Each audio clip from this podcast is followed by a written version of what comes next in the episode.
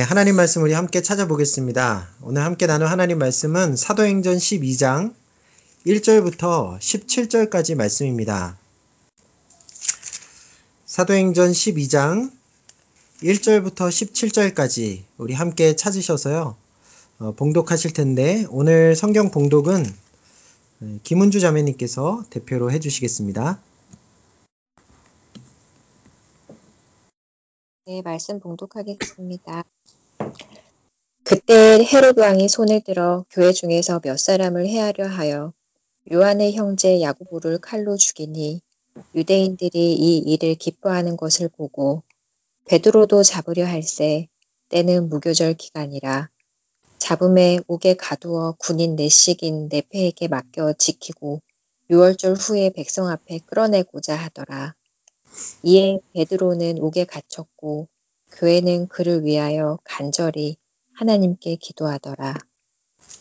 헤롯이 잡아내려고 하는 그 전날 밤에 베드로가 두 군인 틈에서 두 쇠사슬에 매어 누워 자는데 파수꾼들이 문 앞에서 옥을 지키더니 호련히 주의 사자가 나타남에 옥중에 광채가 빛나며 또 베드로의 옆구리를 쳐 깨워 이르되 급히 일어나라 하니 쇠사슬이 그 손에서 벗어지더라.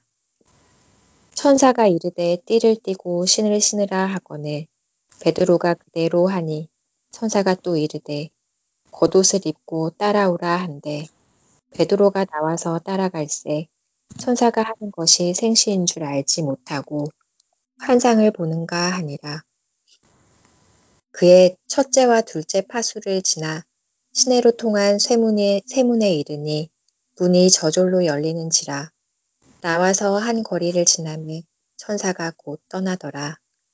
이에 베드로가 정신이 들어 이르되 내가 이제야 참으로 주께서 그의 천사를 보내어 나를 헤롯의 손과 유대의 백성 모든 기대에서 벗어나게 하신 줄을 알겠노라 하여 깨닫고 아가라 하는 요한의 어머니 마리아의 집에 가니 여러 사람이 거기에 모여 기도하고 있더라.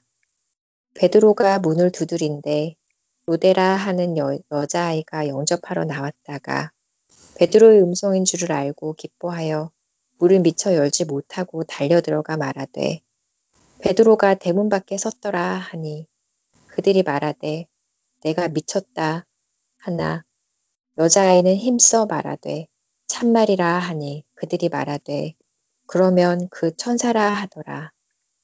베드로가 문 두드리기를 그치지 아니하니 그들이 문을 열어 베드로를 보고 놀라는지라. 베드로가 그들에게 손짓하여 조용하게 하고 주께서 자기를 이끌어 옥에서 나오게 하던 일을 말하고 또 야고보와 형제들에게 이 말을 전하라 하고 떠나 다른 곳으로 가니라. 아멘. 아멘. 네. 지난주에 우리는 이방인 최초의 교회인 안디옥 교회가 어떻게 세워졌는가 그 과정에 대해서 살펴보았습니다. 성령의 감동에 따라 헬라인에게 복음을 전했던 소수의 성도들, 그들에 의해 안디옥의 많은 이방인들이 예수님을 믿게 되었고요. 예루살렘 교회로부터 파송을 받은 훌륭한 성품의 주인공 바나바와 또 바나바의 요청으로 합류한 바울의 팀 사역으로 인해서 안디옥 교회는 크게 부흥하고 뿐만 아니라 세상으로부터 그리스도인이라는 별명을 얻을 정도로 거룩한 성도로서 어, 성장해 갈 수 있게 되었다. 그렇게 말씀드렸습니다. 오늘 우리가 읽은 사도행전 12장에서는요, 무대가 다시 예루살렘으로 바뀌어 있습니다. 11장 마지막 부분에 보면 안디옥 교회에서 목회하던 바울과 바나바가 흉년으로 인해 어려움을 당하고 있는 유대 지역 형제들을 돕기 위해 부조금을 가지고 예루살렘 교회를 방문했다는 기록이 나와 있습니다. 그리고 오늘 우리가 다른 본문을 지나서 사도행전 12장 마지막 25절을 보면요. 바나바와 바울이 그 부조하는 일을 다 마치고 다시 안디옥 교회로 되돌아갔다 이렇게 나와 있죠. 그러니까 사도행전 12장에서 우리가 살펴보게 될 이 내용들은 바나바와 사울이 바나바와 바울이 예루살렘 교회를 잠시 방문했던 이 기간 동안 일어났던 일이라는 사실을 우리가 알 수 있습니다. 예, 그 정도로 본문의 맥락에 대해서 정리해 놓고요. 이제 본문으로 함께 들어가 보도록 하겠습니다. 우리 1절을 보니까 그때 헤롯 왕이 손을 들어 교회 중에서 몇 사람을 해하려 했다. 이렇게 기록되어 있죠. 여러분 여기에 등장하는 헤롯 왕은요. 성경에 헤롯 왕이 여러 명 나오기 때문에 헤롯이다. 그러면 어떤 헤롯을 말하는지 우리가 헷갈릴 수 있는데 어, 예수님이 태어나셨을 때 동방 박사의 말을 듣고 아기 예수님을 죽이려 했던 왕도 헤롯입니다. 근데 그 대왕은 그 왕은 헤롯 대왕이라고 불렀던 왕이고요. 그 예수님 당시에 어, 그 성전을 새롭게 어, 증축했던 그러한 왕이었습니다. 어, 오늘 등장하는 헤롯이 그 왕은 아니고요. 또 예수님께서 십자가를 지시 십자가형을 선도 선언 받으실 때 빌라도의 부탁으로 잠시 예수님을 대신 신문했던 헤롯 왕이란 헤롯 안디바라는 왕도 있습니다. 네, 그 헤롯 안디바 왕도 지금 여기 등장하는 헤롯 왕은 아닙니다.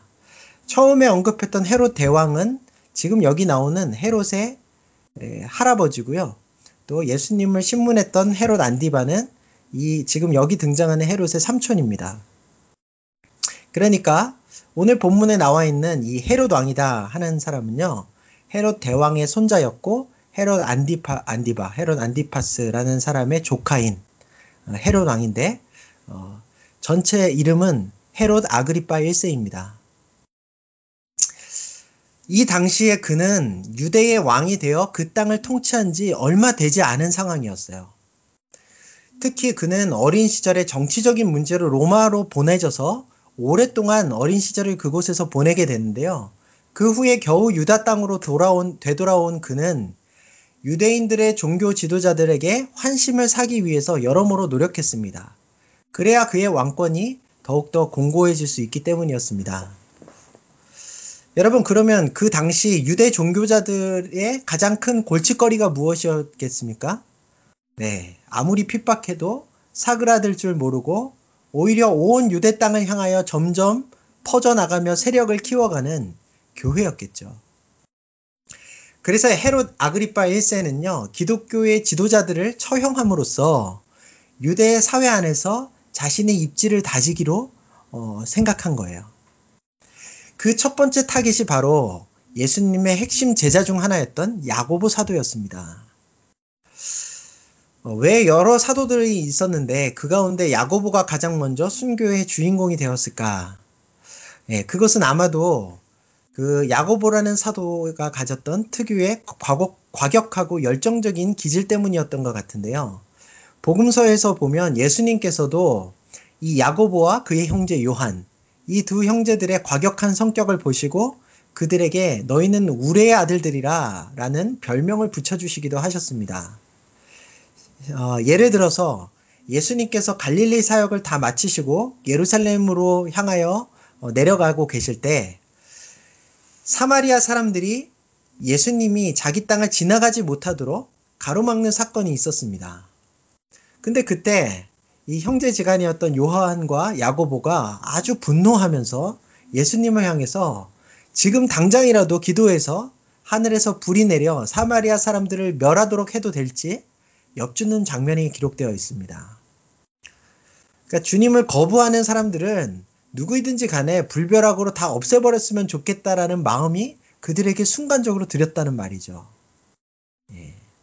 당시에는 야고보의 그런 과격한 발언이 예수님께 책망을 받게 되기도 했지만 이후 예루살렘 교회가 세워지고 극심한 핍박이 주어지는 시기가 찾아왔을 때 그의 과격한 성품은 한편으로 내부적으로는 핍박 아래 놓인 성도들과 동료 사도들을 격려하고 또 외부적으로는 교회를 핍박하는 유대교 지도자들에게 굽히지 않고 계속해서 복음을 전할 수 있도록 하는 그렇게 큰 역할을 감당하도록 야고보를 이끌어 주었던 것 같아요. 결국 고난과 핍박의 상황이 이 야고보 사도를 당시 교회의 대표적인 지도자로 자리매김할 수 있게 만들어준 것이었죠. 물론 당시 예루살렘에는 베드로와 요한 같은 예수님의 수제자들도 있었습니다. 하지만 베드로는 주로 어, 우리가 지금까지 살펴보았듯이 예루살렘 밖으로 순회하면서 사역을 하고 있었죠. 또 요한은 예수님의 어머니를 보살펴야 하는 사명 때문에 상대적으로 형 야고보만큼 전면에 나서지는 않고 있었던 것 같습니다. 그래서 야고보 사도가 헤롯 아그리파 1세의 첫 번째 타깃이 되었던 것으로 보여요. 어찌됐든 간에 그렇게 야고보 사도는 헤롯 왕에게 잡혀서 참수형을 당하고 말았죠. 그리고 헤롯이 예상했던 대로 이 일을 지켜본 유대 지도자들은 그 일을 아주 기뻐하면서 헤롯을 지지하기 시작했습니다. 그 모습을 본 헤롯은요, 내친 김에 교회의 기둥과 같은 베드로마저 죽여야겠다. 어, 그래서 자신의 입지를 더 굳건하게 해야겠다. 그렇게 마음을 먹었습니다. 그리고는 자신의 군대를 보내 베드로를 잡아들였죠. 그런데 하필 그때가 6월절에 이어지는 무교절 기간이었던 것 같아요. 여러분 6월절 아시죠? 어린 양을 잡아서 어, 삶아서 먹고 쓴 나물과 어, 또 이스트가 들어가지 않은 떡 무교 무교병이죠. 그것을 함께 먹는 절기인데 어, 이스라엘이 출애굽한 그 구원의 역사를 기념하는 절기입니다. 그런데 6월절이 어, 밤에 6월절 식사로부터 시작돼서 하루 그 다음 날까지 이어지는데요. 그리고 나서 계속해서 7일 동안 이, 이 무교병을 먹는 이스트가 들어가지 않은 누룩 없는 빵을 먹는 기간이 일주일 동안 이어졌습니다. 그것이 이 그것을 무교절이라고 부르는데요. 6월절과 무교절이 그러니까 하나의 세트로 어, 지켜지고 있었던 것이죠. 근데 아직 그 무교절 기간이 마치지 않았었기 때문에 헤롯은 베드로의 사형을 곧바로 감행하지 않고 절기가 끝날 때까지 기다렸다가 백성들 앞에서 베드로의 사형을 집행하려고 그를 어, 일단 감옥에 가두어 놓게 되었습니다.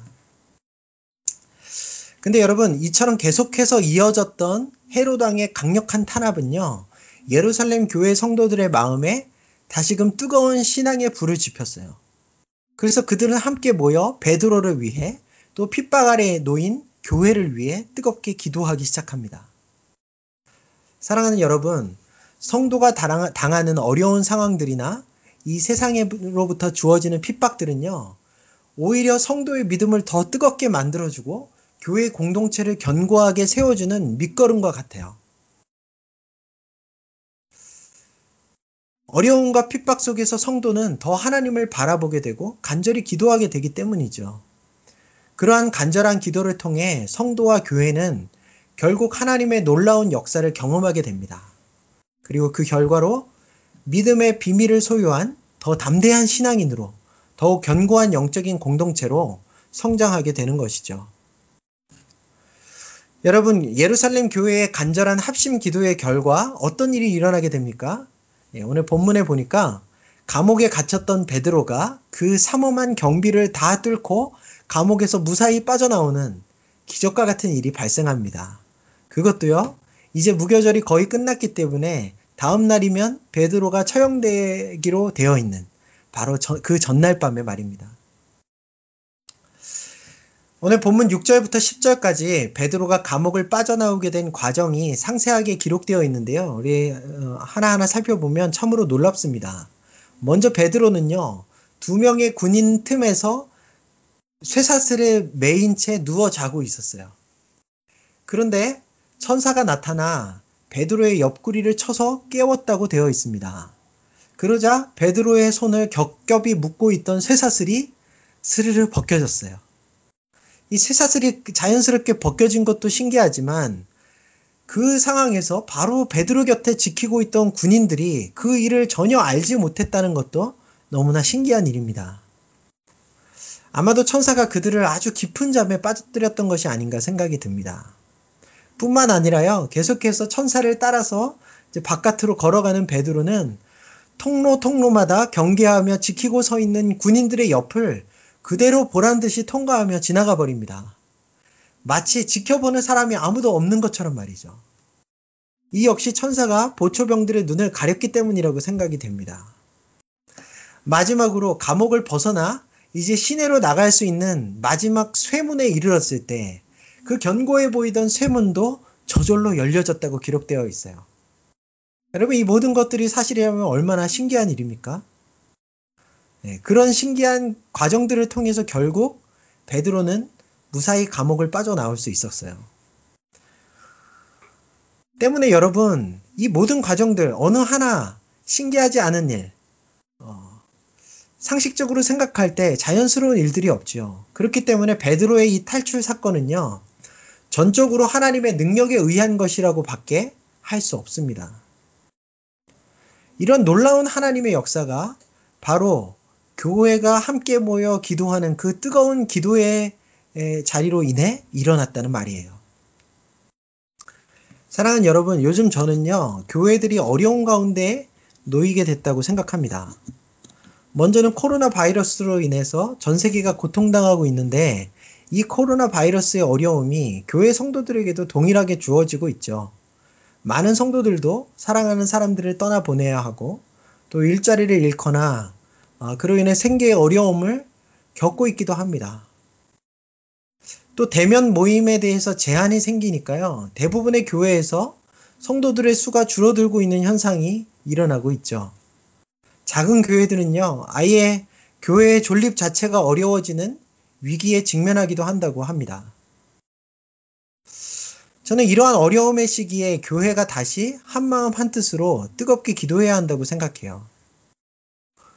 누구도 겪어본 적이 없고 언제 어떻게 이 상황들이 해결될 수 있을지 어, 상상이 되지 않지만 우리가 함께 하나님 앞에 나아가 간절히 기도할 때 다시금 하나님의 역사를 그 놀라운 역사를 경험하고 우리가 더 성숙한 신앙의 사람들로 또 더 성숙한 신앙의 공동체로 성장하게 될 줄로 믿습니다. 여러분 코로나 상황만이 아니더라도 우리 교회 성도님들의 삶을 지켜보고 들어보면 어려운 일들이 생겨나는 때가 많습니다. 때로는 건강 문제로, 때로는 가족 문제로, 또 직장 생활이나 학원 문제로, 또 그 밖에 여러 가지 어려움들을 겪게 되고 되시는데요. 그때마다 우리가 그것을 함께 한 마음으로 뜨겁게 기도하는 계기로 만들어 갔으면 좋겠어요. 우리가 그렇게 합심해서 누군가를 위해 기도할 때마다 주님께서 신실하게 그 기도에 응답해 주시리라고 믿습니다. 여러분, 지금까지 우리가 신앙생활 함께 하면서 금요 기도회 때마다, 새벽 예배 때마다, 또 예배 때마다 우리 어, 형제 자매들의 어려움을 놓고 함께 기도해 왔었죠. 근데 여러분, 여러분들이 잘 그, 어, 하나님께서 어떻게 응답해 주셨는지 곰곰이 어, 지켜보셨는지 모르겠지만, 어, 제가 지켜본 결과로는 하나님께서 우리의 기도에 늘 신실하게 응답해 주셨어요. 때로는 우리의 힘으로 어떻게 할 수 없을 것 같은 그 일을 놓고도 간절하게 기도할 때 하나님께서 하늘의 문을 여시고 그 상황들을 새롭게 변화시켜 주시는 것들을 제가 옆에서 지켜보았습니다. 그랬기 때문에 더 날마다 우리 형제 자매들의 구체적인 상황들을 놓고 함께 뜨겁게 기도하자고 제가 여러분들에게 말씀드리고 있는 거예요. 아마 저뿐만 아니라 어, 새벽 기도, 금요 기도회 때마다 함께 이렇게 서로를 위해 기도했던 분들도 이 사실을 알고 계시리라 믿습니다. 특히 요즘요, 저는 우리 교회가 또 한 번의 고비를 겪고 있는 것이 아닌가 그런 생각이 듭니다. 여러분, 코로나 사태로 인해서 많던 청년들이 거의 다 한국으로 돌아가 버렸죠. 언제 다시 돌아올지 모릅니다. 가정들도 이제 여러 가지 이유로 절반이 넘게 교회를 떠나게 되었어요. 다른 곳으로 옮겨가고 있습니다. 코로나 사태가 언제 진정될지 알 수 없는 상황 속에서 앞으로 우리 교회가 어떻게 유지될 수 있을까? 또 계속해서 주님의 사명을 잘 감당할 수 있을까? 모든 것이 불분명한 위기의 상황을 맞이하고 있는 것 같습니다. 근데 여러분, 오늘 이 말씀을 준비하면서 저는요, 이러한 여러 가지 교회 안팎의 위기 상황 속에서 우리가 할 수 있는 최고의 대책은 함께 간절히 기도하는 것이라는 사실을 깨닫게 되었어요. 사랑하는 드림의 교회 형제자매 여러분, 간절한 합심 기도보다 더 공동체를 생기 있게 회복시킬 수 있는 것은 없습니다. 우리가 드리는 뜨거운 기도보다 우리 공동체를 더 아름답게 유지해 나갈 수 있도록 지켜주는 것은 없다고 생각해요. 교회가 무너지는 것은요, 여러분, 사람이 적어서 무너지는 것이 아닙니다. 도리어 뜨겁게 기도하는 기도의 사람들이 없으므로 교회는 무너지는 것이라는 사실을 우리 모두가 꼭 기도했, 기억했으면 좋겠습니다. 우리가 함께 마음을 모아 기도하고 우리 공동체의 미래를 온전히 주님께 의탁한다면 주님께서 놀라운 역사를 통해 다시 한번 우리에게 회복과 부흥을 경험하게 해주실 것이라고 저는 믿습니다. 근데 여러분, 그렇게 주님께 간절히 기도할 때 우리에게 반드시 필요한 것이 한 가지 있어요. 그것이 뭐냐면요. 바로 믿음입니다. 오늘 본문 12절을 보니까요.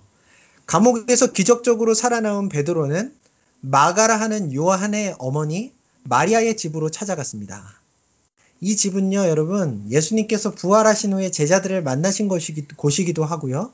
예수님께서 승천하신 후에 120명의 제자들이 약속하신 성령을 기다리며 기도했던 장소이기도 합니다. 우리에게는 마가의 다락방이라고 더 잘 알려져 있기도 하죠. 100명이 넘는 사람들이 한 자리에 모여서 기도할 수 있고 또 오늘 본문 13절에 보면 대문도 있고 문을 지키는 여종까지 있었던 것으로 보아서 이 마리아라는 사람의 집이 얼마나 부유하고 큰 집이었는지 우리가 알 수 있습니다. 그 집의 주인 마리아가 자신의 집을 예배와 기도의 장소로 헌신하고 개방했던 것이죠. 그래서 예루살렘 교회 공동체는 필요할 때마다 이 집에서 자주 모였던 것으로 보입니다. 아마 베드로도 마리아의 집을 평소에 자주 드나들었을 거예요. 그곳에서 함께 교제하고 떡을 떼고 기도하고 또 말씀을 가르치기도 하고 그렇게 어, 베드로와 마리아는 아주 가까운 사이였을 것입니다. 그래서 한밤중에 감옥을 빠져나와 정신을 차린 후에 베드로가 가장 먼저 찾아간 곳이 마리아의 집이었던 거예요. 근데 여러분, 마리아의 집을 찾아간 베드로는요, 문 앞에서 아주 당황스러운 상황을 겪게 됩니다. 베드로가 대문을 두드리는 소리에 여종이 나왔는데요. 그 여, 종이 베드로의 익숙한 목소리를 듣고는 너무 기쁜 나머지 베드로에게 문을 먼저 열어주는 것을 잊어버리고 사람들에게 그 기쁜 소식을 전하기 위해서 집 안으로 뛰어 들어가 버렸습니다. 그러니까 베드로는 곧바로 집 안으로 들어가지 못하고 이 한밤중에 대문 밖에 서서 사람들이 다시 나올 때까지 더 기다려야 했던 것이죠. 근데 문제는 집안에서 여종의 말을 전해 들은 성도들의 반응이었습니다. 여러분, 그들이 여종의 말을 듣고 뭐라고 대답합니까? 우리 15절을 볼까요? 15절에 보니까 그들이 말하되 내가 미쳤다. 그들에게는 여종의 말이 너무나 터무니없게 들렸다는 말이에요. 베드로가 지금 왕에게 잡혀가서 곧 죽기로 되어 있는데 그런 그가 어떻게 한밤중에 감옥을 빠져나와서 우리 집 대문 밖에 찾아와 있을 수 있냐고. 그들은 그 사실을 도저히 믿을 수가 없었습니다. 정신을 차리라는 호통을 들었는데도 여종이 계속해서 진짜라고 베드로가 대문 앞에 지금 와서 서 있다고 말하니까 그들이 어떻게 말합니까? 만약에 그 말이 진짜라면 여종이 본 것이 베드로가 아니라 아마도 베드로의 천사였을 거라 이렇게 이야기하죠. 여러분 원래 유대인들의 관념 속에는요.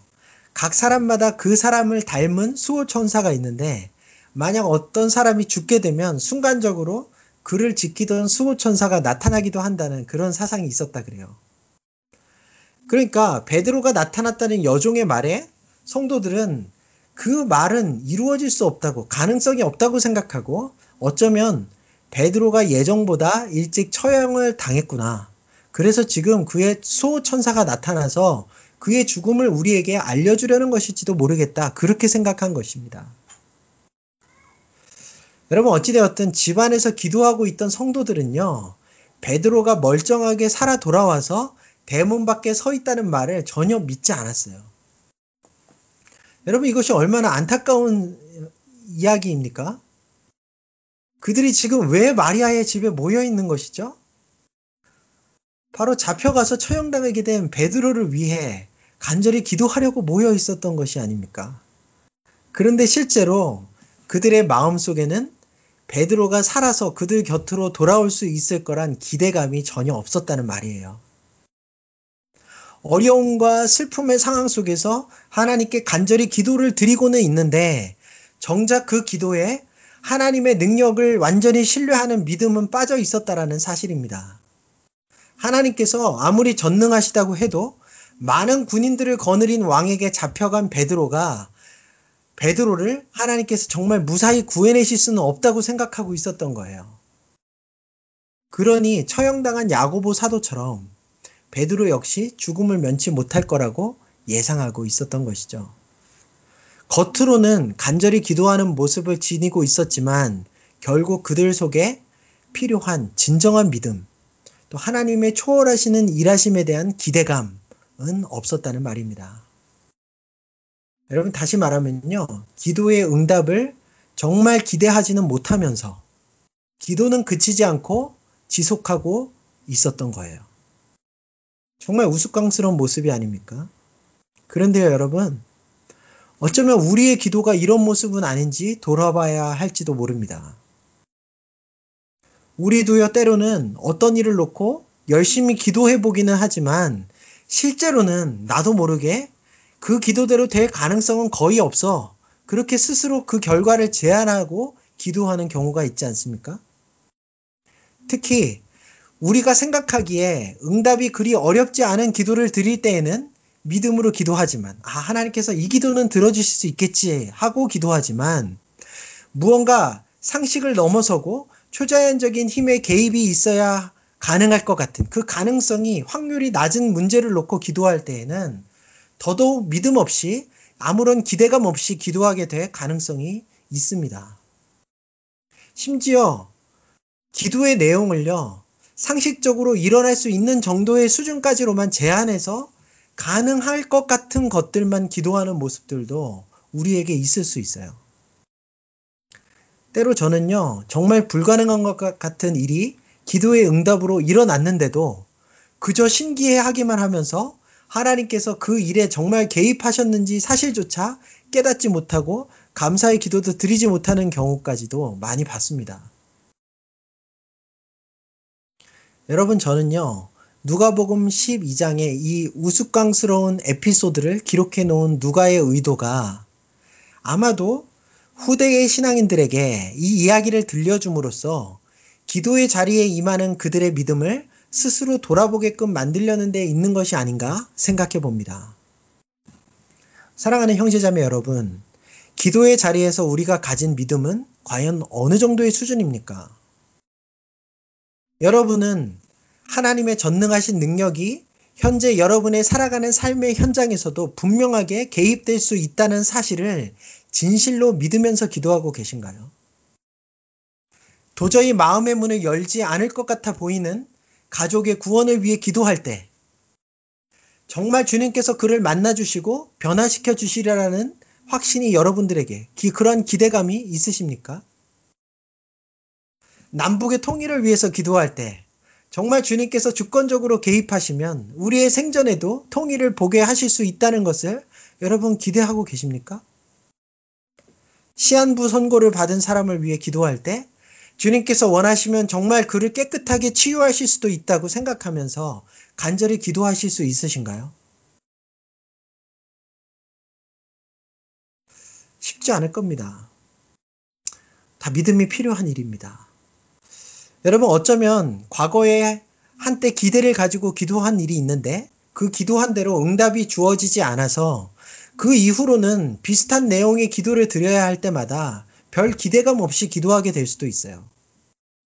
사실 오늘 본문에 등장하는 예루살렘 교회 성도들이 그런 경우일 수도 있습니다. 그들은요, 불과 얼마 전에 교회의 또 다른 핵심 리더십에 있었던 야고보 사도의 순교를 지켜보아야만 했죠. 어쩌면 이들 중에는 야고보 사도가 잡혀갔을 때도 그가 풀려나기를 위해 기도했던 사람들이 있었을지도 모릅니다.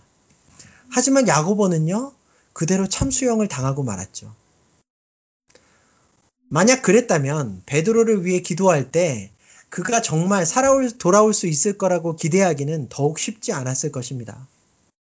하지만 여러분 우리가 분명히 어, 이해해야 될 부분이 있습니다.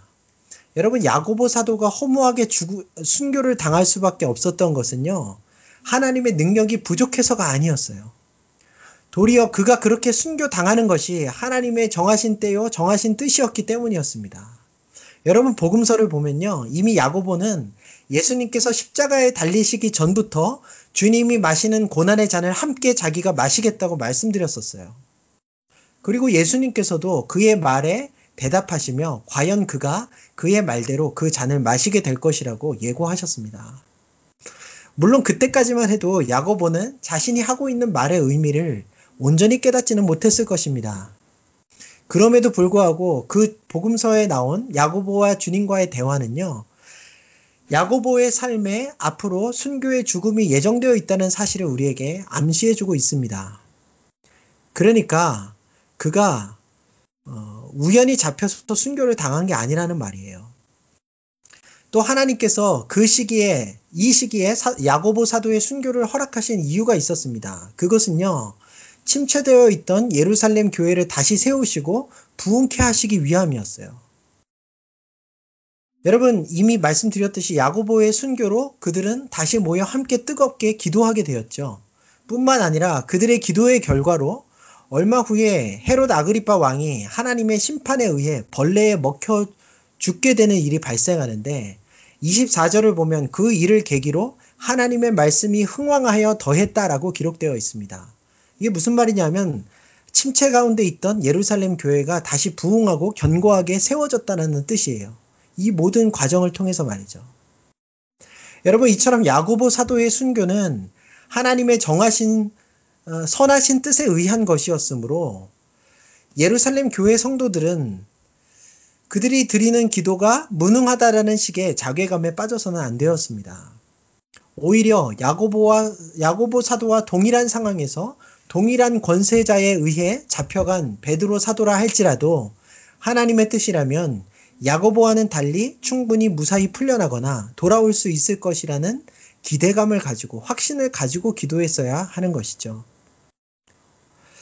여러분 기도했던 일에 대해 한번 낙심하는 경험을 하셨을지라도 다시금 기도의 자리에 나아갈 때는 하나님의 전능하심을 믿음으로 붙잡을 수 있어야 할 것입니다. 물론 우리가 기도한다고 해서 모든 일이 그대로 기도한 대로 되어지는 것은 아닐 거예요. 하지만 적어도 하나님께서는 당신의 뜻하시는 대로 무엇이든 하실 수 있고 상식적으로 불가능해 보이시는 일들에도 우리의 기도를 통해 충분히 일하실 수 있다는 사실을 신뢰하고 끝까지 기대감을 잃지 않고 기도할 수 있어야 합니다. 그렇지 못한 기도는요, 여러분, 너무 허망한 기도예요. 내용이 빠진, 알맹이가 빠진 기도일 뿐입니다. 여러분, 믿음 없는, 믿음 없는 기도는요, 더 나아가서 하나님의 역사를 방해하기도 합니다. 여러분 한번 생각해 볼까요? 베드로는 하나님의 초자연적인 역사를 통해 자신의 손을 묶고 있던 쇠사슬이 열려지는 경험을 했죠. 겹겹이 지키고 있는 보초병들 사이를 태연하게 지나 나올 수도 있었습니다. 굳게 닫힌 감옥의 쇠문도 그 앞에서는 어, 스르르 열려지는 놀라운 체험을 했죠. 그의 앞을 가로막는 것은 아무것도 없었습니다. 그런데 여러분, 정작 그 모든 것들로부터 빠져나온 이후에 보잘 것 없는 여종도 마음만 먹으면 열 수 있는 이 마리아의 집의 대문을 믿음이 없이 기도하던 성도들의 불신앙으로 인해 열지 못하고 베드로가 한참 지체하며 기다리고 있다는 거예요. 여러분 어쩌면요. 이 세상에 우리가 기적과 같은 하나님의 역사를 경험하는 것보다 우리의 믿음 없는 기도의 모습이 변화되는 것이 더 어려운 일인지도 모르겠습니다. 사랑하는 뉴캐스 드림의 교회 형제자매 여러분, 믿음을 가지고 기도하실 수 있기를 바래요. 어떤 상황 속에서도 하나님의 전능하신 능력을 고백하고 인정하고 기대하며 기도하실 수 있기를 바랍니다.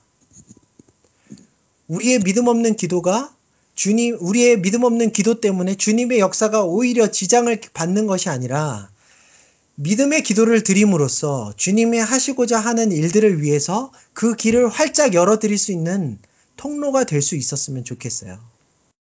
히브리서 11장 6절은 이렇게 말합니다. 믿음이 없이는 하나님을 기쁘시게 하지 못하나니 하나님께 나아가는 자는 반드시 그가 계신 것과 또한 그가 자기를 찾는 자들에게 상 주시는 이심을 믿어야 할지니라. 이 말씀에서도 믿음을 가지고 하나님께 나아가 간구하며 주님의 상을 기대해야 된다고 우리에게 말씀하고 있는 것이죠.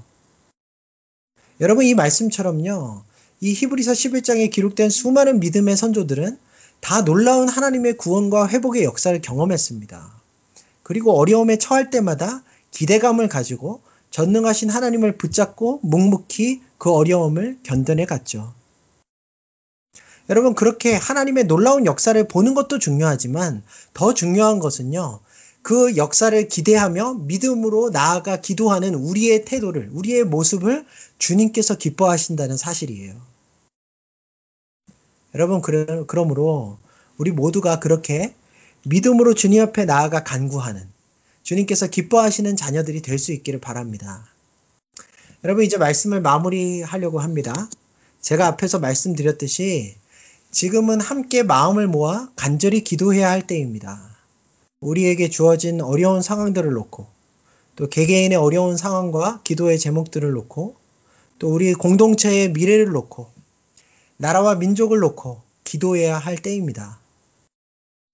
우리가 함께 뜨겁게 기도할 때 하나님께서는 새로운 놀라운 역사를 우리에게 허락해 주시고 어, 우리가 더욱더 성숙하고 견고한 성도들이 되며 또 공동체가 될 수 있도록 우리를 세워 주시리라 믿습니다.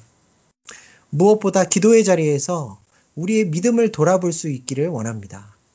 그래서 전능하신 하나님을 다시 실제적으로 기도할 수, 기대하며 기도할 수 있는 우리가 될 수 있었으면 좋겠어요.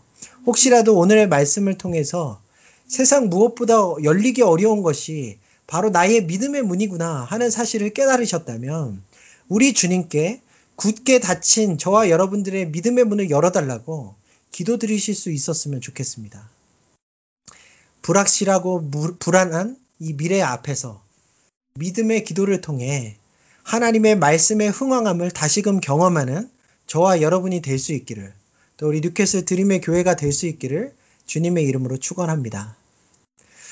우리 이 시간 말씀 가지고 한번 기도하겠는데요.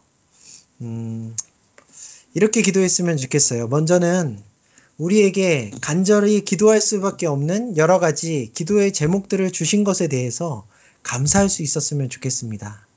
그러한 어려움과 고민들을 주셨다는 것은요, 간절한 기도를 통해 신앙적으로 회복되고 더 뜨거운 믿음의 자리로 나아가게 해주시는 어, 주님의 도구예요.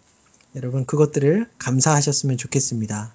또 이 어려움의 때에 함께 한 마음으로 우리 교회 공동체가 기도할 수 있게 해달라고 그렇게 기도하시고 그때 하나님의 초월적인 역사를 우리도 분명하게 생생하게 경험하게 해달라고 기도했으면 좋겠네요. 믿음 없이 아무런 기대감 없이 의무감으로 기도하는 것이 아니라 믿음의 문을 활짝 열고 전능하신 하나님을 기대하면서 기도하게 해달라고 예, 그렇게 우리 코로나 상황도 남북한의 관계도 우리 공동체의 미래도 다 주님의 전능하신 손에 달렸음을 고백하면서 주님의 인도하심을 구하는 기도를 이 시간 함께 드렸으면 좋겠습니다. 예, 우리 말씀 가지고 한번 잠깐 기도하겠습니다. 좋으신 주님 감사합니다. 오늘 야고보의 순교를 통하여서 침체되어 있던 예루살렘 교회 공동체를 깨우시고 그들이 함께 모여 간절히 기도함으로 하나님의 회복을 경험하고 부흥을 경험하게 하신 주님의 그 섭리를 우리가 살펴보았습니다. 주님 오늘날 우리가 당해 있는 코로나의 위험과 또한 공동체의 위기와 또 여러 가지 개인적인 어려움들 하나 이 모든 것들이 우리의 회복을 위해 우리 공동체의 부흥을 위해 하나님께서 허락하여 주신 어, 그러한 도구들임을 우리가 깨달을 때 함께 합심하여 기도할 수 있도록 낙심하는 것이 아니라 다시금 뜨겁게 모여 한마음 한뜻으로 기도할 수 있는 저희들 될 수 있도록 은혜 베풀어 주시기를 소원합니다. 하나님 그렇게 기도할 때 우리가 하나님의 초, 초월적인 어, 그 역사를 다시 한번 경험하게 될 줄로 믿습니다. 우리 각 성도들이 믿음의 비밀을 지닌 성도들로 더 성장될 수 있기를 어, 있게 될 것을 믿고 또 우리 공동체가 더욱더 굳건하고 아름다운 믿음으로 세워지게 될 것을 믿습니다. 하나님 어떠한 상황 가운데서도 실망하거나 낙심하지 아니하고 주님을 기대하며 믿음으로 기도할 수 있는 저희가 되게 하여 주시옵소서. 기도하지만 실제로 하나님 주시는 역사를 받아들이지 못하고 있는 그러한 어, 어리석은 믿음 없는 예루살렘 교회 성도들의 모습을 우리가 바라보며 우리의 모습을 돌아보게 하여 주시기를 원합니다. 하나님 우리에게 우리의 믿음 없음을 주께서 극률히 여겨 주시고 우리에게 한없는 믿음을 더하여 주셔서 언제 어디서나 주님을 어, 기대하며 주님의 전능하심을 기다리는 저희들 되게 하여 주시옵소서. 하나님 아버지 어, 음, 믿음 없는 기도로 주님의 역사에 장애물이 되는 것이 아니라 정말 믿음의 기도를 통하여서 하나님께서 행하시는 모든 일들을 더 그 길을 활짝 열어드릴 수 있는 그렇게 주님께 우리의 삶을 내어드리고 우리 공동체의 주, 주권을 주님께 맡겨드리는 그러한 믿음의 성도들 또 믿음의 공동체가 될 수 있도록 우리를 붙잡아 주시옵소서. 한 주간도 믿음의 자리에서 기도하며 신앙의 회복을 기도, 경험하는 우리 모두가 될 수 있기를 간절히 바라고 소원하며 모든 말씀 우리 주 예수 그리스도의 이름으로 기도합니다. 아멘.